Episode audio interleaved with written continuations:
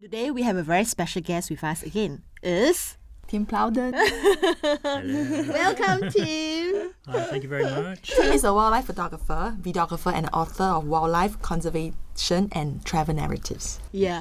So um, welcome Tim for joining us on the show today. So um, maybe just very quickly, you'd like to introduce yourself to our audience on the podcast. Yeah. Sure.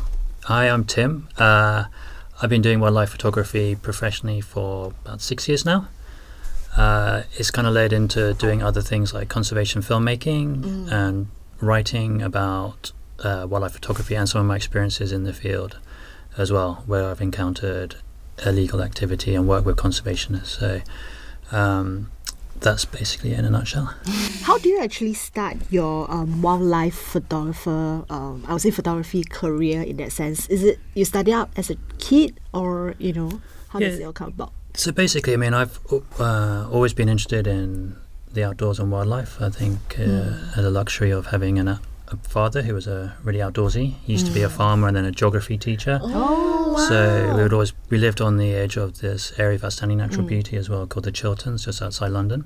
So we'd always go for family walks, and he would always be interpreting the landscape and what he saw, and his sharing his knowledge of the outdoors with us as a family. So we've all, you know, benefited from his knowledge, and some of my family have gone into those kind of outdoorsy careers as well. One of my brothers is in conservation, for example.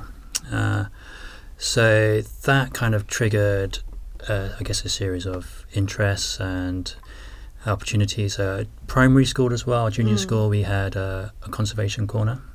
So I got involved in that. I volunteered for that, and that was great.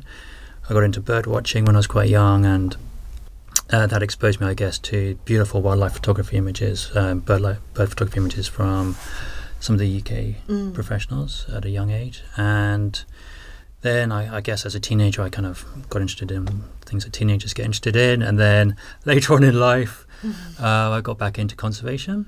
And at the same time as doing conservation work, I was doing some photography, wildlife photography. So there's always been this kind of two tracks I've mm. kind of been interested in. One is conservation, mm. and then the other is like the creative side, wildlife photography, and they they help each other. And um, so basically, when I was uh, doing conservation work, I learned about wildlife behavior, which is really important as a wildlife mm. photographer. You need to be able to understand wildlife behavior, and I think that's kind of like when I decided I wanted to be a wildlife photographer rather than be a conservation worker. Mm. I decided that wildlife photography was the thing for me. Right. So I could still spend plenty of time outdoors, observing wildlife, and mm. um, try and sort of develop certain skills. But have you been a freelancer? I mean, so, you know, during your journey as a wildlife photographer, or have you Yeah. been at some part engaged mm. to the company? So basically, I mean, before I became a full-time photo- wildlife photographer, I was doing mm. freelance work in the mm. corporate sector. Ah, mm. So I've been a freelancer most of my life, to be honest. Uh, even when I was a student, I was you know, doing temp work, right? So I, know, I understand that kind of economy and what it takes to, to survive in that world. And um, yeah, so that's kind of my background is, is basically I'm a freelancer through and through. Mm. And I, I love freelancing. I love the benefits it gives you and the opportunities it gives you to to have a skill set which is mm. valued and you get paid for the skills that you have, you know, and that's a great feeling that, you know, mm. So, if let's say some of the, um, you know, some of our young um, photographer in Singapore who is actually looking at to start up as a wildlife photographer, what kind of qualification or what kind of advice will you give to them, you know, to start this career? Yeah, it's. I don't think there's any one entry point to being a wildlife photographer. I mean, some of the people I know back home have, you know, they've been like labourers. You know, some of them they come from a very humble background, and it's something that they really want to pursue. Hmm. Others may be coming from a, a more academic background as hmm. well. So you, there's no one way. Hmm. I think the most important thing is to understand the wildlife that you're photographing to um, understand the tools that you're using, the photography equipment, and maybe even be innovative with that as well. Sometimes that's what can set you apart is using like new ways of doing things. And then I think thirdly, if you're trying to really establish yourself seriously in the profession, then you need to really develop your creative style and have a vision of what, what you want to achieve with your work. So So, what are some of the preparation that you always do for before your trip to a um, area, you know, to do your photo- wildlife photography? What kind of preparation would you have in place? Yeah, so I would, if I'm working with an organization, for Mm. example, then we would uh, plan logistics. So where we're going, where, and how long for, mm. it's that kind of stuff. Mm. What are we going to photograph or film? Mm. Uh, who we need to speak to. You know, if we're going to be doing interviews with organizations or other individuals in the community, that kind of thing. And then obviously, kind of what habitat you're going into. Is it uh, tropical rainforest? Is it mangrove, or is it you know more mountainous? So you need to maybe prepare yourself physically for some of these challenges. I've been in yeah the Himalayas in Yunnan a few times, and yeah, there aren't many footpaths there, and you're kind of like swinging through the trees pretty much. So the bamboo groves is a bit yeah entertaining, but um, yeah, so you've got to be uh, you know physically fit as well, and so you know I, I do regularly exercise, so it's important. Yeah, I think that's important for every Yeah. as well. Health is important. It is. And then, you know, if it's a subject, often I'll be traveling somewhere to photograph a subject I've not photographed before or mm. filmed. So you have to try and study a bit mm. about the animal's mm. behavior. If you're working with a, say, organization who are researching that species, then that really helps because they'll have the local knowledge and knowledge about the species and that will give you opportunities which you may not be able to get in terms of photographing or filming that subject if you went on your own because you wouldn't know where to go and the Yeah. animals maybe are frightened of you. But if you go and work with researchers, then they will have habituated the animals. So that's really, you know, that's helpful. Um, so yeah, I think it's a bit of study, logistics, shot list is essential. Um, How about protection? What kind of protection would you ensure that you know so that you will go there with a peace of mind, or your family will go there with a them. peace of mind too? mosquito repellent. I don't know. That's one of the biggest uh, uh, annoyances, I guess, are mosquitoes and leeches. Usually, those are the worst. I mean, I've I've had uh, socks filled with leeches before. and That's pretty Oh. gross. And you know, take your sock off and blood pouring out. Uh, yeah. I've never had problems with snakes. You know. Okay. Um, you know, I've photographed in, in Alaska with the brown bears there, and you know, they're.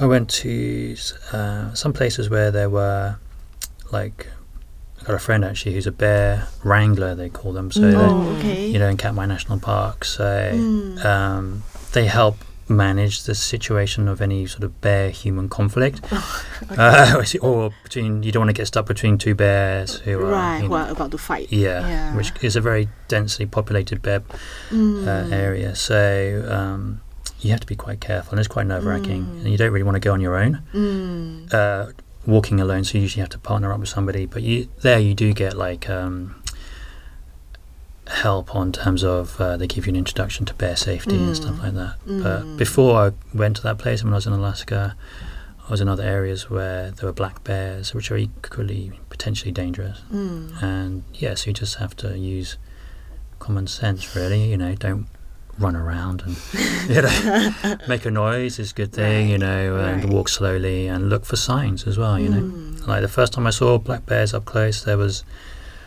I was I saw this salmon carcass, and you know, it gave me an indication that it was wasn't just. I mean, when you go to Alaska, there- there's salmon carcasses everywhere because they're mm. just salmon runs, but there's one which had been brought out, and I could tell that it had been sort of mm. half eaten by a bear. And sure enough, over the river mm. or stream, there was a black bear appeared with some of a cub, which is probably the most dangerous thing you can encounter. So, fortunately, there was a river between us. But yeah, you just have to be really uh, prudent, I think, and you know, not um, antagonize any animals. You know, national parks here are pretty good at the notices they leave, and say Pasir Park, you know, pretty sensible stuff if you follow that kind of uh, guidelines about, you know, if you encounter a wild boar or a, an otter, what do you do? And that those kind of things are, you know, pretty broad. You can them, apply them to many animals, and just don't um, don't stare at them. That's the main thing. eye contact with a wild animal is, is pretty bad, so you don't. do Oh, that. okay, Yeah. okay, really? Yeah. Okay. I thought if there's eye contact, so that's calmness, you know, you kind of. Same as right. children. Don't look at them. yeah, you, so you could try that with macaques if you like. And, uh, yeah, then if you, they'll charge at you. Yeah, I've done that. Right. Yeah. So, have you ever encountered really a very dangerous situations during your um, career as a wildlife photographer? Um. Yeah. Yeah. Life threatening? Yeah, that sense? potentially. I had a leopard charge me in Africa. Yeah, that was quite fun. How do you get yourself out of the situation? Well, yeah, we're in a. It was eating a, uh, an elephant calf Oh. carcass was pretty tragic. Yeah, but it was dry season, so a lot of sort of elephants do suffer then, Mm. sadly. And um, what happened was that the the lady next to me wanted to get a better picture because she wasn't right next to the scene, Mm. and I was on the edge of this game viewing vehicle and uh, getting great shots, obviously. And uh, uh, her movement You're right. is what you're not supposed to do. Okay, So because me- the sudden movement. Yeah, it completely spooked out the leopard, Right. and the leopard stopped eating, growled, and just charged at me because I was the one in the in the line of fire. Unfortunately, the the guy who was driving right. Was a very experienced guide, Mm. great guy, local like Botswana guy, and uh, Mm. uh, he managed to scare off the leopard, which was great because it was only like a few feet away from me in the end. What did he do? Uh, I think he just made some noise and stuff like that. I mean, Ah, I wasn't really paying attention because there was a leopard charging at me. uh, but you know, as soon as the Right. as soon as the leopard snarled, I didn't take any pictures of that. Okay. I knew something was wrong, Okay. so I, I, I wanted to make sure the leopard could see me Right.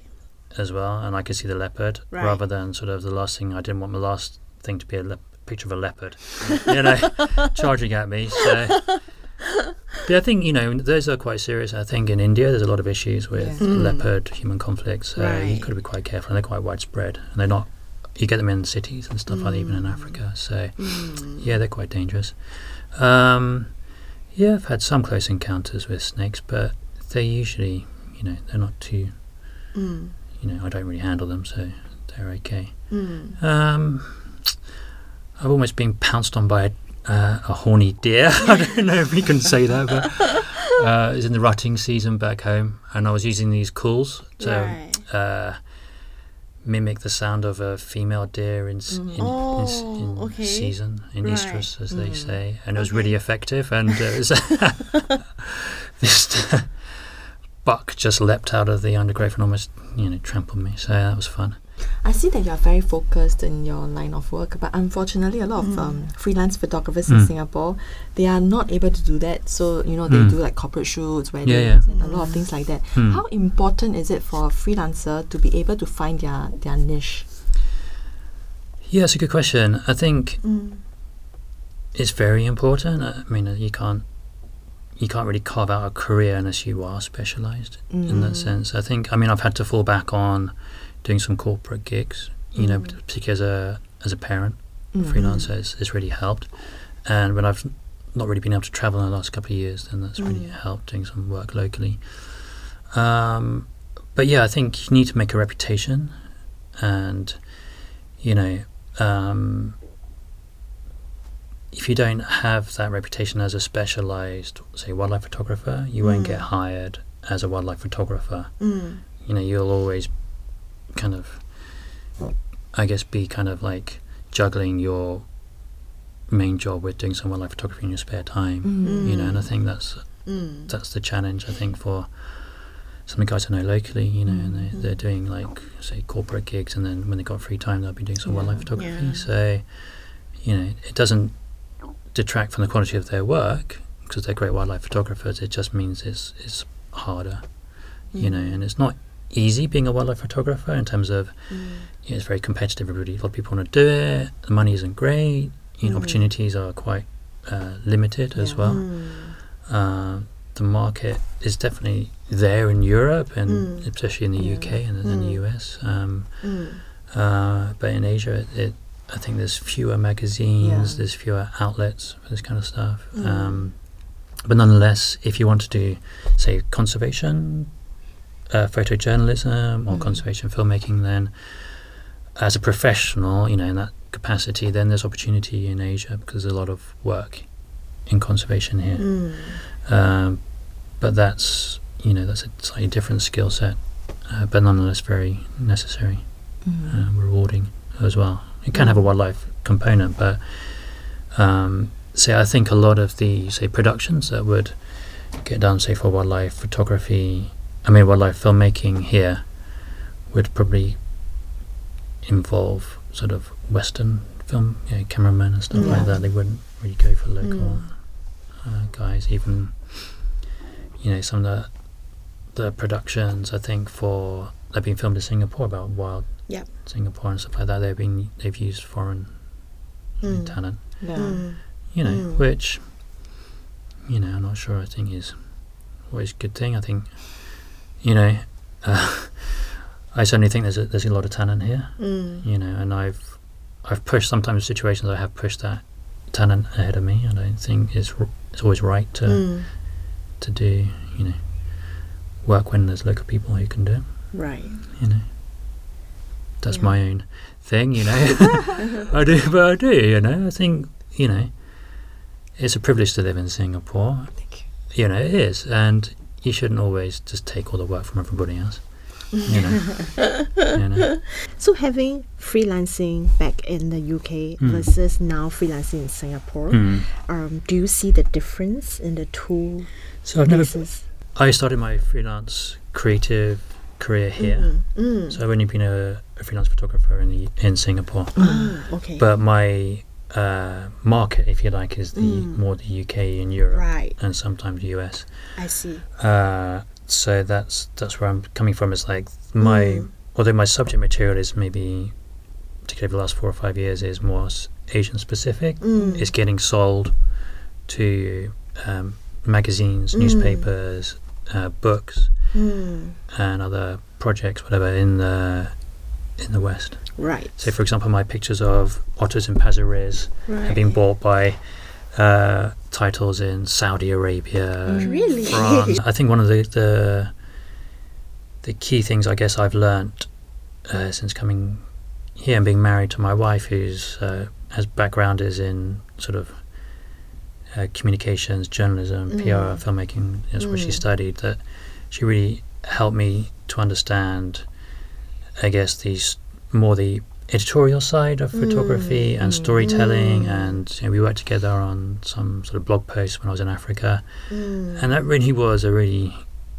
great experience in terms of developing my um, my skill set right. is like interpreting what you see how you how you can f- try and find that connection to an audience Mm. you know by telling a story and I Mm. think uh, that's not specific to wildlife but if you can apply those kind of storytelling techniques to wildlife photography um, it really helps to just take that um, subject if you like into a, a more broader uh, make it make it make it appeal to a broader Yeah. audience Yeah. rather than if it's just a, something which isn't telling a picture which isn't telling a story, isn't really Mm. you know saying anything. Maybe Mm. whether that's visually or you know creatively or what have you. But Mm. you know sometimes it could just be um, some action. It could be a mannerism, Mm. something of the animal is doing which is unique, or maybe sometimes. I try and avoid taking comedy shots. I used to at one point when I started out. Animals do some crazy stuff sometimes, and it's quite funny, you know. But I've since kind of Stop doing that. yeah, when I've been reading about like kind of more ethical stuff and how wildlife should be portrayed in the media, Mm. Right, as opposed to how right. it can be portrayed, and it, That's true.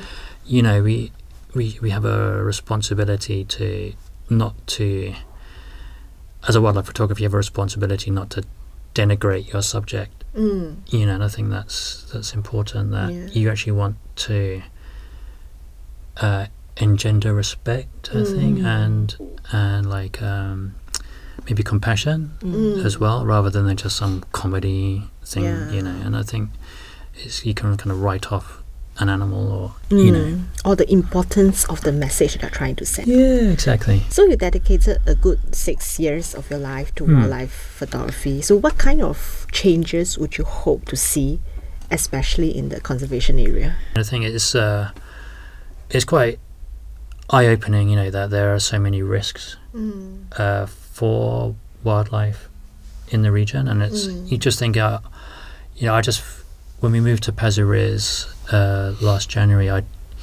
was just doing some, you know, my daughter was only a few months old, and I was just finished up some filmmaking in Vietnam, and it was Mm. pretty filming some pretty grim stuff, you know, like traps and Mm. wildlife trade and Mm. TCM where they have the animals in jars and stuff like that. Mm. So I was pretty depressed, I think, with the state of uh, wildlife in, in Vietnam. I, Mm. And uh, I thought, oh, coming to Pasir Ris, Mm. it's great, you know, a bit of therapy, wildlife, spend time with my daughter, Mm. and then you can't escape it, you know, and it's wherever you are. So I think if people can be more aware, yeah.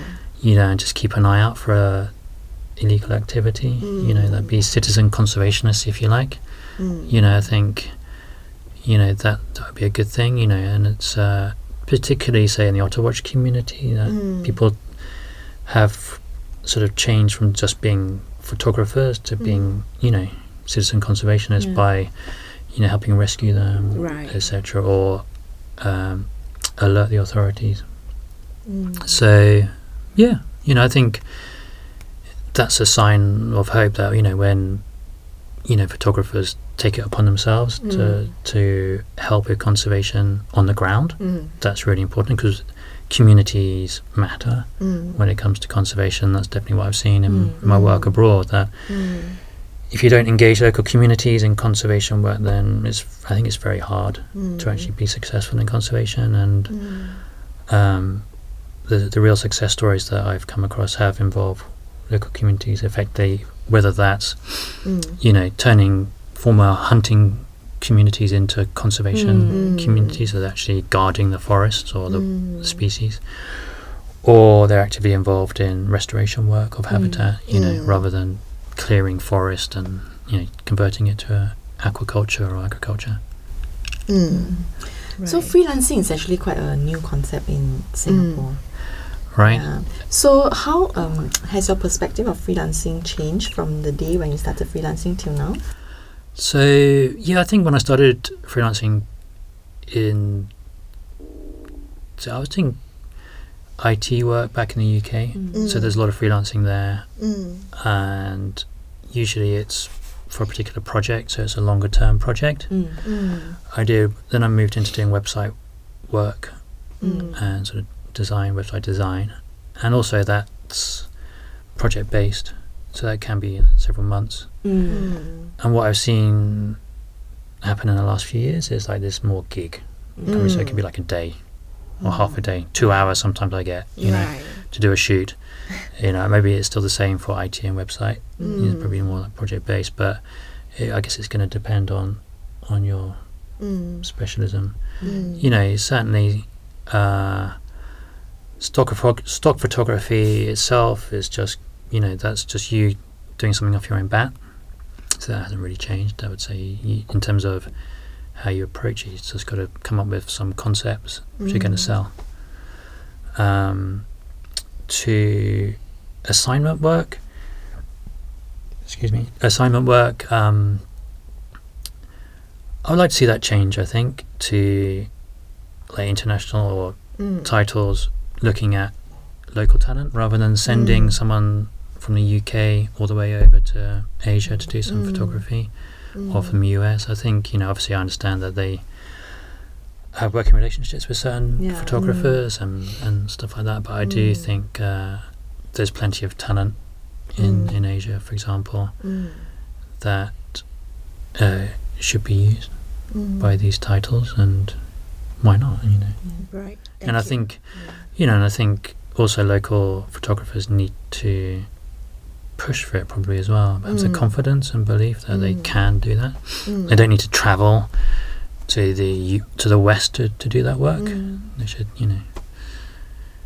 Um, But how do you think Mm. um, local freelancers should market themselves to international clients? certainly sign up with international agencies, I mean, I think there's no barrier to entry to those. Mm. You know, whether it's a stock library or a, Mm. uh, an assignment agency. Mm. You know, like the ones that have I've I'm signed up with. There's no doesn't say you've got to be UK or American. It's like Mm. I don't think it matters. I think you just have to take the initiative to find uh, who they are, really. Mm. And if you're going to do some research on, you know, look at the magazines that you want to, or newspapers or organizations that you want to ideally do work for, and Mm. see, you know, when you look at the image credits, Yeah. all right, it would Yeah. usually say photographer name slash then the stock library. Mm. So that's what I did.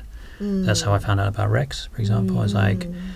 some of the guys that were getting their wildlife photography published in newspapers were going via Rex. Mm. So that's what I did. Just you know, but uh, but yeah, definitely. I mean, I've been approached by quite a well-known agency Mm. in the US called Wonderful Machine, Mm. just for a particular. They do. There's two sides, I think, to their business. One is specific um, image requests. Mm. So they'll have their client base Mm. you know, big brands in the US, whatever, Right. multinationals, and they will have the clients will have a specific image request, and they'll Mm. contact various people who aren't on their books, but Mm. maybe in a particular region. So they wanted Mm. something in Singapore, and you know, pitch something.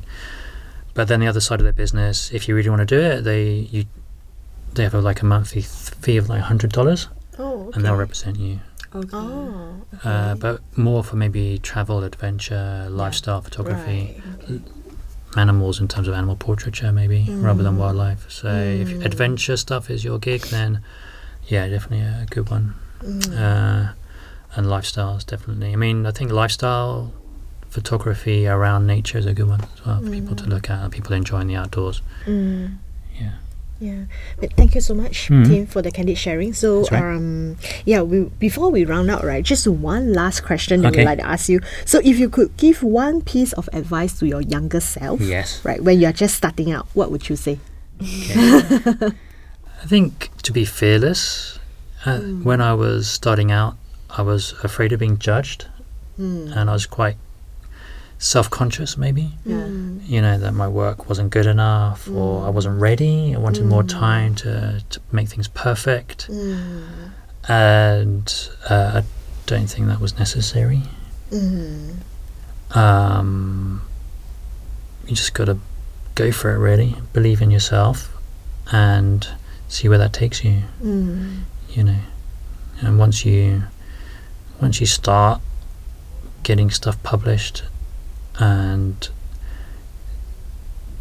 it will, you know, it will lead to other things. It's not always one big break, but it, it's one small step at a time. Yeah. And just be patient.